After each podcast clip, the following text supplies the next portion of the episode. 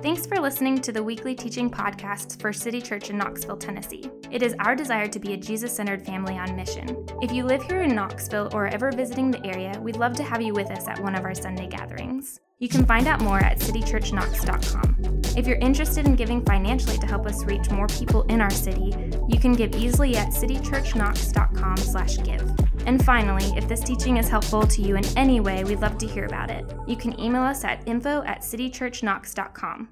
With that being said, here's this week's teaching.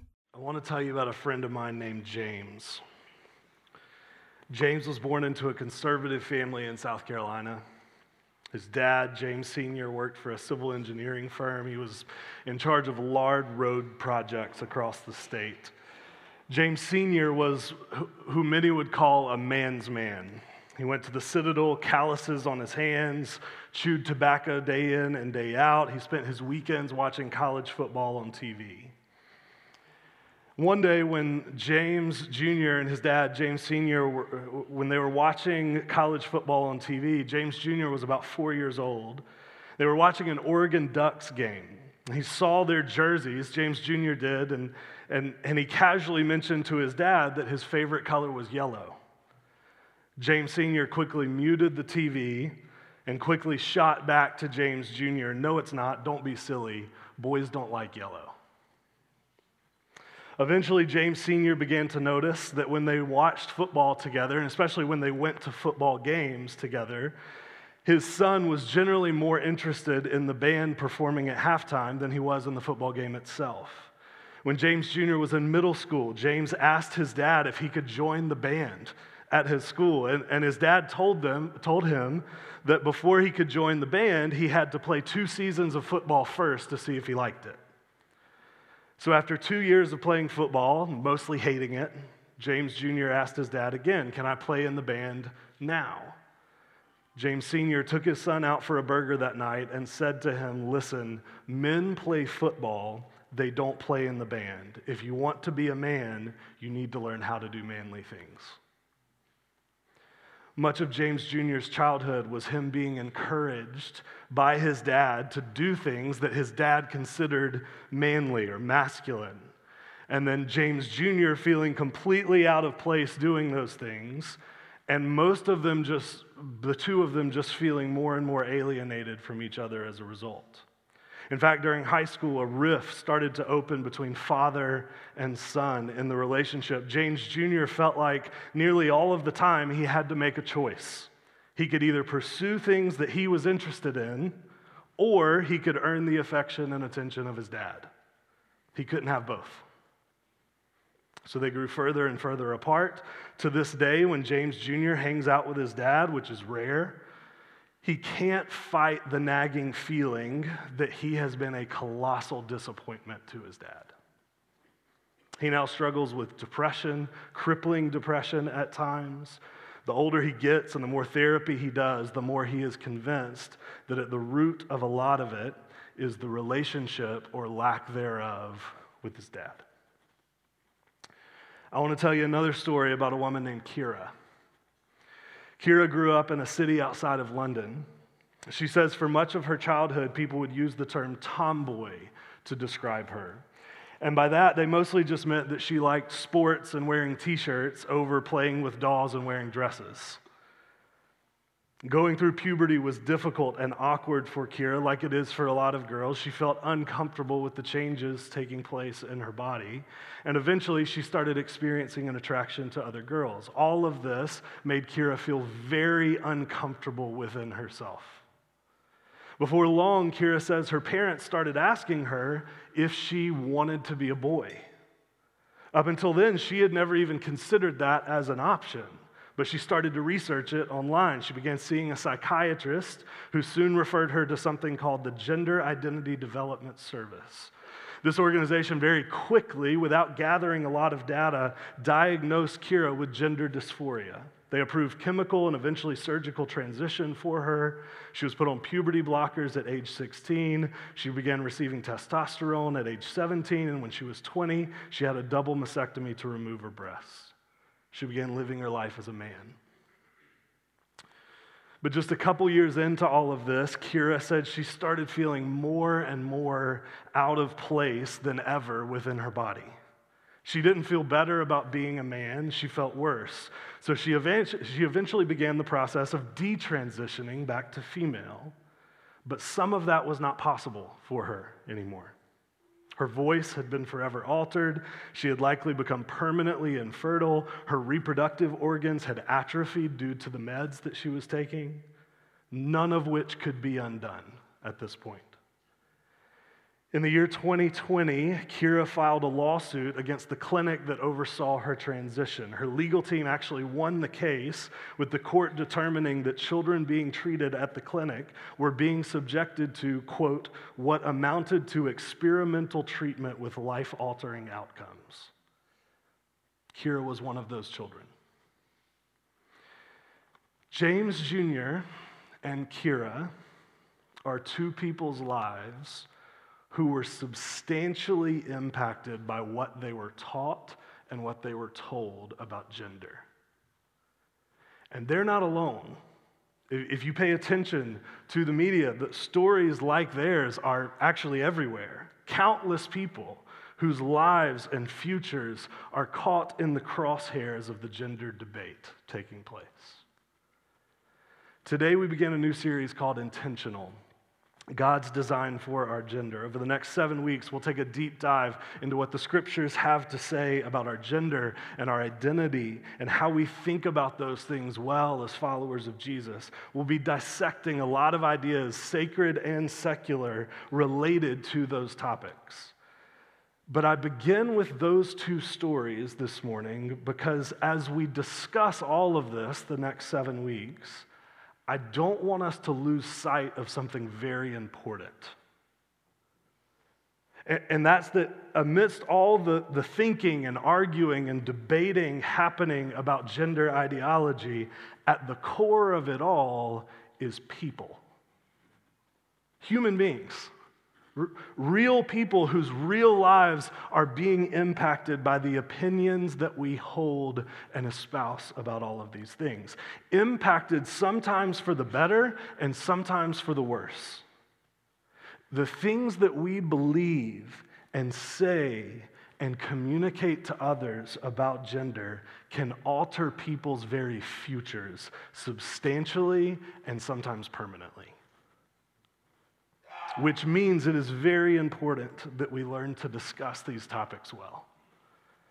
It's important that we don't just say what, what feels popular or what feels right. It's important that we don't just parrot what our particular political party thinks or what our group of friends tend to post online. It's important that we get this right, if for no other reason than because people's lives and well beings hang in the balance. So, in this series, we're going to speak philosophically and ideologically and scientifically, and as always, we're going to speak biblically. But through it all, we are also going to speak personally and pastorally. At the end of the day, I personally have very little interest in just adding to the noisy debate around these topics. I'm not a gender studies professor. I'm not a philosopher. I'm not a social scientist. I'm not a psychologist. I'm a pastor which means I am primarily interested in helping and caring for people. And specifically, I am interested in helping people know and follow Jesus well. And whether we are comfortable with it or not, our understanding of gender matters in that conversation. As we just saw in those two stories I mentioned, it is important. Now, our understanding of gender is not of ultimate importance it's not more important than everything else, it's not more important than the gospel, but it's also not of zero importance in that conversation. We can't just dismiss it or dodge it any more than we can dodge what the Bible teaches about money or sex or justice or forgiveness or any number of other topics that it speaks on. If we care about people and if we care about God, we should also care what God has to say about gender. So, over the next couple months, we are going to talk about what it means that God created man and woman in his image. We're going to talk about what masculinity is and what it isn't. We're going to talk about what femininity is and what it isn't. We're going to talk about what it looks like for men and women to live in healthy platonic friendships with one another. We're going to talk about what it looks like for men and women to be partners in marriage. And finally, we are going to discuss how to approach the transgender conversation as followers of Jesus. We are covering a lot of ground in this series. But today, believe it or not, I don't really want to talk about hardly any of that. Today, I simply want to talk about God. And here's why I think we have to start there before we get to any of the rest of it. Let's just assume, for the sake of discussion, that God indeed does have things to say about our gender and how we understand and live out of our gender. Assuming that that's true, that leaves all of us with the question why should we listen to God? Why should we listen to God? That's the question we are all asking. We're asking can God be trusted with anything, but specifically with what he says about my gender? That is really the question underneath all the others, whether we're talking about gender or any other aspect of our lives as followers of Jesus. So that feels like an important question to start our discussion with this morning. Can God be trusted? So, to answer that question this morning, I, I, want to offer what I think are three really good reasons that we see in the scriptures to trust God on all of this, and ultimately on why we should trust God in every arena of our lives. Now, just to be clear, there are way more than three reasons that we should trust God. I mean, there's way more than that. But I do think there are at least three big categories that we see in the scriptures for why we can trust him. And my hope is that by giving you these reasons and us really wrestling with them, it can give us a foundation to build on for the rest of the series as we talk about some things that, at least for a lot of people in our church and outside the church, are more difficult to trust God in for us personally. But I want to give you some reasons that I think we can trust God on everything. First reason that I'll give you is that God created us. We can trust Him because He created us. Take a look with me at the first sentence in the entire Bible. We'll put this up on the screen Genesis chapter 1, verse 1. It says, In the beginning, God created the heavens and the earth. In the beginning. Before there was you or I or anything else, there was God. And that God chose to create. This verse says he created, quote, the heavens and the earth. Most scholars agree that that phrase, the heavens and the earth, is an ancient Hebrew expression that means essentially everything. It's an expression like we would say from top to bottom or from head to toe. What the author of Genesis means in this verse is that everything you and I see and know in the world around us was created by God in the beginning. And then, as the crown jewel of his creation, it says God created us. He created human beings. Now, I, am aware that different followers of Jesus interpret parts of Genesis 1 and 2 differently from one another. They disagree on how God created the world and exactly when God created the world and how many days He took to create the world. But do you know what pretty much all of them agree on? That He created it. That God created the world in the first place, and that what He, what he created includes us as human beings. We're also told that God created humanity with a purpose, with a stated intention. That, that purpose is peppered all over the pages of Genesis 1 and 2. God had an intention in making us, which is where we got the name for this series. Our God is an intentional God, and He has intention and purpose behind everything He does, including creating you and I. Now, here's why that matters for our series. If God created us with an intention, it seems like He would be the one to ask about how we live out of that intention. He's the creator, which means in theory, he's got the answers that we need about how to be human. If God did not create us, or more broadly, if we weren't created with any intention at all, well, then there's no need to listen to God about how we should live. And for that matter, we don't really need to listen to anybody about how to live except for ourselves. If you and I are, as some have suggested, just animals with time and chance on our side, that means we can actually live however we want. We can do whatever we want. We can say whatever we want. We can become whoever we want, which to many people sounds like a really compelling way to live, a really compelling way to view their life.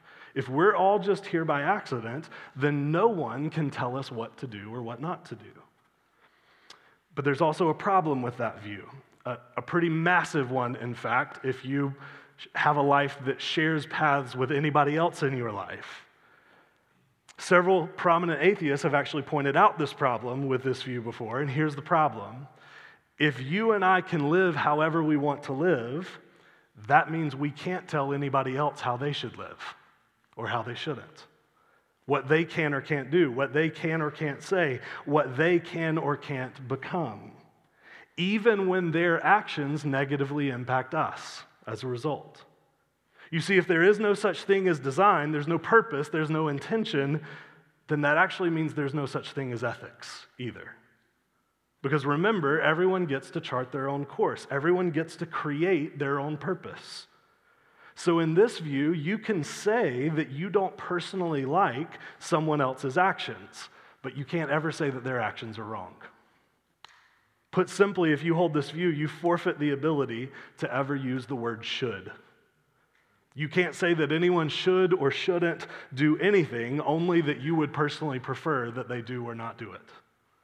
Now, here's why that's particularly a problem when we start talking about ideas of gender and identity. Most of the discussions happening in our world right now about gender are actually conversations about ethics. How should we define the words man and woman? What should or shouldn't a trans person be able to do about their situation when their experience doesn't match their biological makeup? What counsel should a mental health professional give or not give to a person experiencing gender dysphoria? What medications or surgeries should we or shouldn't we recommend for those people? What pronouns should we or shouldn't we use? It's pretty much all a conversation about ethics. But without a purpose, there's no way for us to agree on ethics. So, so all we're left to do is yell our personal preferences at each other louder and more aggressively, and then insist that other people are crazy or evil or both for not agreeing with our perspective. And that is how we got into the mess that we're currently in.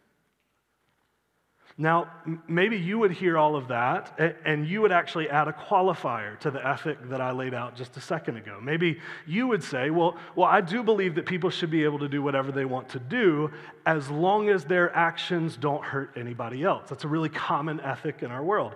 And I would say to you, that, that sounds like a great ethic. I, might would even be inclined to join you in living by that ethic at times. But the problem is still if someone were to come to us and say, well, why is that the right standard and ethic to live by? All you and I could say is, well, it feels like it is. And I would argue that at the end of the day, something feeling right is not the best moral foundation for building an ethical framework on top of. Now, I understand that all of that is a bit philosophical, but I, I, lay it out because I want to help you see why intention matters. Practically speaking, why for followers of Jesus it matters that God created us, because that's where we find our intention, that's where we find our purpose, and therefore that is where we draw our ethics from. If God created us, then it would follow that He has the right to tell us how He created us to live. That only makes sense. So, so, listen, in this series, as we go through the next six weeks after today, there will be quite a few things that we talk about that, as followers of Jesus, quite honestly, we can disagree on with each other. some things that are open handed, so to speak.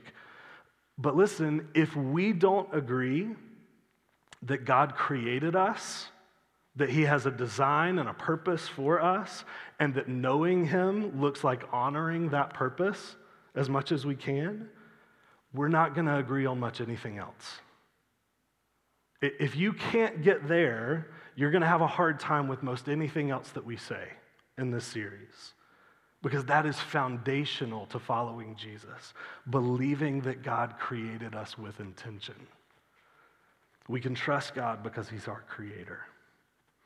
Second reason that we can trust God is because He's smarter than us. Because He's smarter than us. Take a look with me on the screen at Isaiah 55, verses 8 and 9. It says this For my thoughts are not your thoughts, neither are your ways my ways, declares the Lord. As the heavens are higher than the earth, so are my ways higher than your ways, and my thoughts higher than your thoughts. So when our son Whit was about three years old, he started paying really close attention to his surroundings especially when we were in the car driving him to certain places around town. So before long, he learned the route by heart to school, to this church building, and to Target. You know, the three most important places that there are in life. So he knew how to get to all of those places from our house. But, but because he knew the way to those places, that also meant that if we ever took an alternative route to get to one of those three places, he would get really confused and sometimes very distraught, even.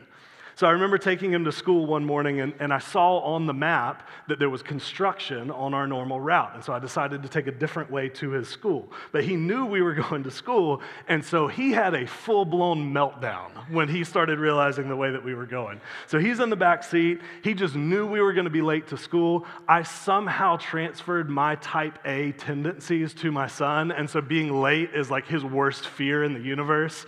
I don't, don't ask me why that happened, it just did. So he's having a full blown meltdown in the back of the car. I mean, he's just screaming, Dad, this is the wrong way. This isn't the way to school. You're going the wrong way. We're going to be late. I'm never going to get to school. Ah! Just a total catastrophe in his mind. Didn't matter how much I tried to explain to him that what construction was, which is a very difficult thing to explain to a three year old, what construction was or why we weren't going the normal way to school, all he could focus on was that he didn't know the way we were going, and that was going to impact him negatively. When in fact, I was actually trying to avoid the precise scenario that he wanted to avoid being late to school, right? I was just going about solving that problem in a different way than he, he could understand. Here's my point if that is the difference in the level of understanding between a human father and a human son, how much more is the difference in level of understanding between an infinite, all knowing God and us as finite human beings? Probably pretty substantial difference, right? His thoughts are not our thoughts. His ways are higher than our ways.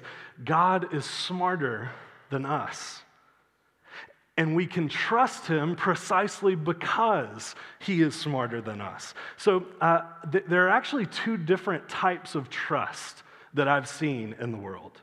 The, the first type of trust is the type of trust that I have for some of my good friends. So, so I trust some of my friends often because of how similar they are to me, right? I, I trust them primarily because, at least in a lot of scenarios, they're going to make very similar decisions to the ones I would have made if I was in the same situation. They're going to do things very similarly to how I would have done them. I trust them, but really, if I'm honest, that's just an extension of trust in myself, right? I, I trust them primarily because I trust myself, and they're kind of like me. But just so we understand, that's not really the type of trust that the scriptures teach us to have in God. We don't trust God because of how similar he is to us. We trust God in many ways because of how different he is than us. because he knows things that we don't know, because he comprehends things that we can't comprehend. He sees things coming that we don't see coming. He understands things about us personally that we don't even understand about ourselves. And it is precisely because he is so much different than us, so much smarter, so much wiser than us, that we can trust him. That is the type of trust that we're invited to have in God. I think this becomes especially evident in our lives in moments where God commands or teaches things that we don't instinctively agree with off the bat.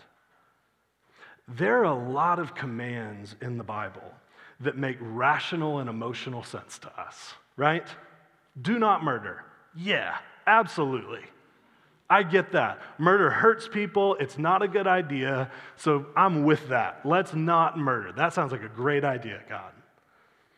Love one another as yourself, as Jesus says in the Gospels. Absolutely, right? I'm all on board. I, I understand why it is helpful for me to love other people and treat other people the way that I would prefer to be treated. Absolutely. But then there's things like flee sexual immorality.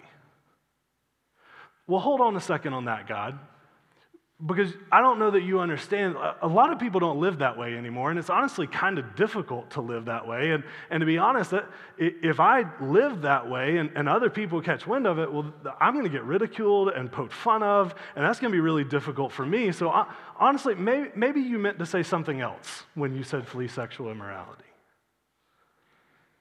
Uh, how about Jesus saying, Anyone who finds his life will lose it, and anyone who loses his life for my sake will find it. I don't know about that, Jesus. I'm not sure about that. I, I don't really think losing my life is the best way to find it. I, I kind of think finding it is the best way to find it. See, my point is that if you follow Jesus long enough, occasionally he is going to ask you to do some things that make very little rational and emotional sense to you.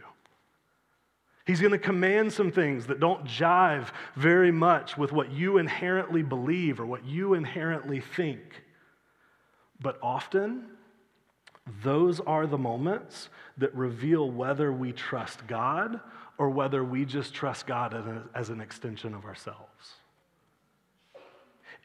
Is it possible that God could have a reason for commanding something that you don't yet understand? Is it possible that God could have a reason for commanding something that you won't ever understand? And in those moments, do you go with what He says, or do you redesign what He says to be something more like what you would have said? Pastor and author Tim Keller is fond of saying in a number of his books that if your version of God never disagrees with you or contradicts you or confronts your belief, that's a pretty good sign that you've just invented a godlike version of yourself. His ways aren't our ways. His thoughts are not our thoughts. As far as the heavens are above the earth, so is his wisdom above our wisdom his knowledge above our knowledge. And it is precisely because of that that we can trust him, because he is smarter than us. Final reason I'll give you for today we can trust God finally because he is for us. Because he's for us. So, this language of God being for us is threaded through a lot of the Bible, honestly, Old Testament and New. But one place that I think we see it laid out very clearly and concisely is in Romans chapter 8, one of the most glorious chapters in the entire scriptures, in my opinion. Romans chapter 8 says this we'll put it up on the screen. Paul says, What then shall we say in response to these things? If God is for us, who can be against us? He who did not spare his own son, but gave him up for us all, how will he not also, along with him, graciously give us all things? So, here in Romans 8, Paul has been building to this point that he's making for quite a while. In context, he's talking about the reality of suffering. He, he knows that going through suffering as human beings can often challenge or even threaten our ability to feel like we can trust in the goodness of God. Anybody who's been through suffering knows that that is the case. So, so Paul wants to help his audience remember that God is trustworthy even when and if their life circumstances don't seem to reflect that. That's what he's trying to help them with. And he gives them what I consider to be a pretty rock solid reason for believing that God can be trusted. And it goes like this If God is for us, who can be against us? If the creator of the world, who set everything in the world in motion and sustains everything by the word of his power, if that God is for us, then what could possibly be against us in a way that overshadows that? And then Paul talks about specifically how they can know that God is for them how they can trust that reality about God. He says that if God did not even spare his own son, Jesus, but gave him up for us all, surely the God who does that is trustworthy in other arenas of life. Surely he's worth listening to. Surely he is worth following. He's worth loving and obeying, even when his commands don't make 100% rational sense to us. He's worth knowing even when the worst of the worst hits in our life. He's worth trusting because he has proven at the cross that he can be trusted. He's worth trusting because he has proven at the cross that he is committed to our good. God is for us, and that's why we can trust him. Here's why that matters for the next six weeks of this series.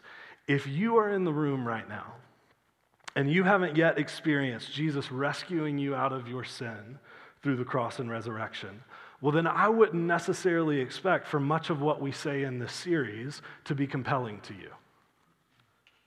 You're welcome to be here as always. You're welcome to show up and listen and process and ask questions. All of that is completely available to you. But I wouldn't expect for you to be completely on board with really any of what we say. Because if you haven't had the experience of being rescued by Jesus out of your sin, then it's not going to make sense. Now, we want that for you. We want you to have that experience, but we would suggest that you start there. Is Jesus who he says he is? Did he accomplish what the Bible says that he accomplished? Because according to Romans 8, that is the starting point for learning to trust God. But with that said, let me speak for a second to those of us that have had that experience of Jesus rescuing us out of our sin, those of us that call ourselves followers of Jesus, that say we belong to Jesus.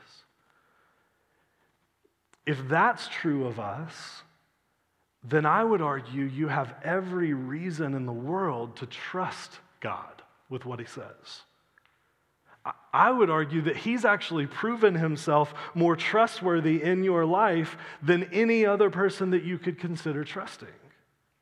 The, the, rationale that the scriptures use over and over and over again is that if God was good enough to come and rescue you out of your sin, not even sparing his own son for your sake, then surely he is good enough to follow with every aspect of your life. If he's trustworthy enough to save us, He's good enough to lead us. If He's good enough to save our very lives, then He is good enough to show us the best possible way to live. So I don't know how you came in this room this morning. I, don't know where you are with Jesus. I don't know where you are with trusting Him or following Him. I don't know where you are with even wanting to hear what He has to say about life or gender or ethics or anything else, to be honest. But here's what I want to invite you into during this series. And, and it might even sound a little bit silly or trivial to some people, but I wonder if it might be a good place to start for others of us. I want to ask you as we enter into the next six weeks of this series that you would be willing to give the creator of the universe at least the same level of trust that you would give a physical trainer at the, at the gym. Let me explain that. Let's say you're at the gym working out and you're using a piece of equipment there at the gym, and, somebody who has spent years and years professionally training people told you how to use that piece of equipment a little bit better. They, they made a suggestion about your form or your approach or your pacing or whatever the case might be. If you knew that that person had been training people for, say, 15, 20 years of their life, that they were certified as a physical trainer, and you had just started using that machine a couple weeks ago, wouldn't you at least be inclined to hear them out? I would hope so, right? If you've got any amount of humility in your body, that you would be willing to at least hear them out and go, they might know something that I don't know. Or perhaps different analogy for those of us that have not been to the gym in a while. different metaphor.